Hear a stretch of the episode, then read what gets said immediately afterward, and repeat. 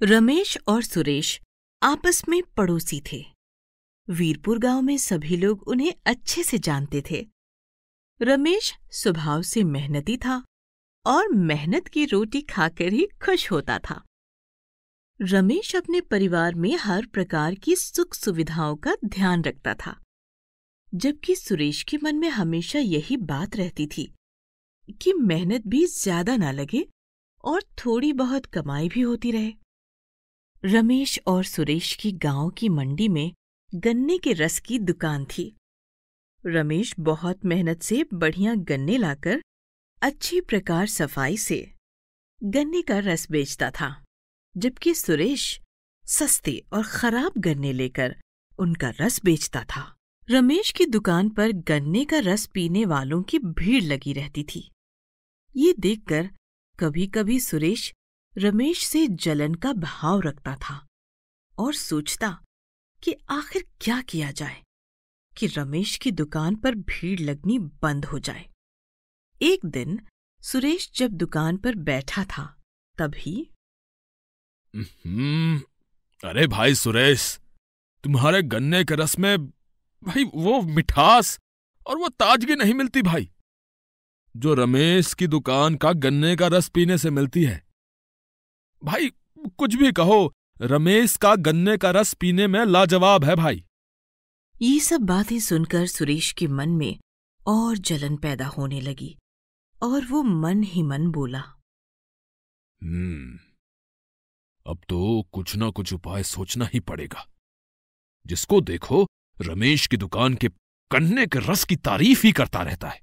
एक दिन रमेश गन्नों की खरीदारी करके लौटा। तो सुरेश अपने घर के बाहर ही खड़ा था।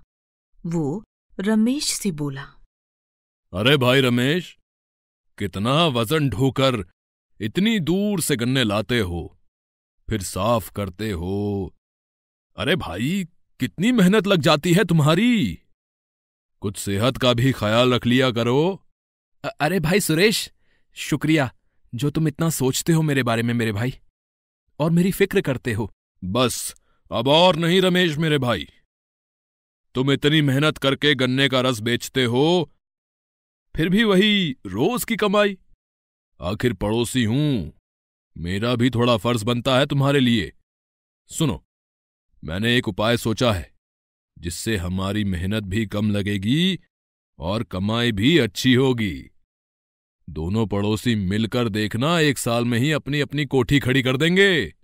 रमेश थोड़ा सोच में आ गया और उसने सुरेश से पूछा। भाई भाई सुरेश क्या उपाय है? मेहनत करते हुए तो मैं भी थोड़ा थक चुका हूँ। वही रोज़ाना की थोड़ी कमाई से गुजारा करना मुश्किल है। बच्चे भी बड़े ही हो रहे हैं। उनकी लिखाई पढ़ाई सब अच्छे से करनी है। ये हुई ना बात समझदारी वाली। अब सुनो मैंने एक सेठ से बात की है। वो दूसरे गाँव से गन्ना मंगवाकर सस्ते दामों में बेचता है। और गन्ना भी बिल्कुल बढ़िया। तुम्हारे खरीदे गन्नों से तो बहुत ही सस्ते दाम वाला होगा। कहो तो आज ही चलते हैं। नेक काम में देरी नहीं करनी चाहिए। ठीक है, चलते हैं। रमेश सुरेश की मीठी बातों के जाल में फंस गया। और सुरेश तो चाहता ही यही था। रमेश ने सेठ की दुकान से गन्ने खरीद लिए, जो कि उसे रोज के खरीदे गए गन्नों से काफ़ी सस्ते पड़े। रमेश ने गन्ने का रस बनाना शुरू कर दिया और लोग रोज की तरह रस पीने आने लगे। पर अरे रमेश, ये आज तुम्हारे गन्नों के रस का स्वाद रोज़ाना जैसा नहीं लग रहा भाई, है?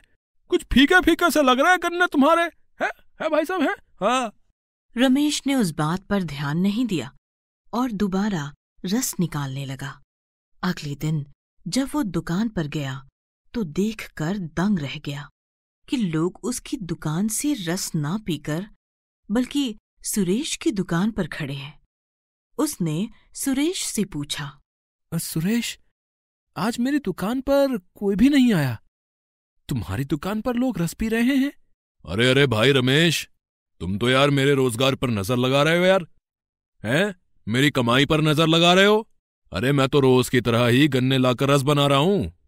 रमेश चुप हो गया, कुछ नहीं बोला। उसने सेठ से कम दामों के चक्कर में अपनी सारी जोड़ी हुई पूंजी से गन्ने खरीद लिए थे। अब वो गन्नों को फेंक भी नहीं सकता था, क्योंकि उसके पास नए गन्ने लाने के लिए पैसे नहीं बचे थे। कुछ ही दिनों में रमेश का काम बिल्कुल ठप हो गया। उसे अपनी गलती का एहसास हो रहा था कि कम ही सही, पर रोज़ाना की कमाई परिवार का पेट पालने के लिए सही थी। काश मैं लालच ना करता, सुरेश की बातों में ना आता, पर चलो, मैं फिर से मेहनत करूँगा। और बहुत जल्दी ही अपनी दुकान को पहले जैसी चला लूँगा। मुझे मेहनत करनी है बस, और कभी किसी की बातों में आकर लालच नहीं करूँगा। वो सही कहते हैं ना? लोग किसी को खुशहाल देखकर खुश नहीं होते, बल्कि दुखी हाल में देखकर खुश ज़रूर होते हैं। जैसे कि सुरेश। रमेश को अपनी गलती का एहसास हो गया। उसने सुरेश से बिल्कुल नाता तोड़ लिया। और फिर से मेहनत की। उसकी गन्ने की रस की मिठास फिर लौट आई और लोग भी।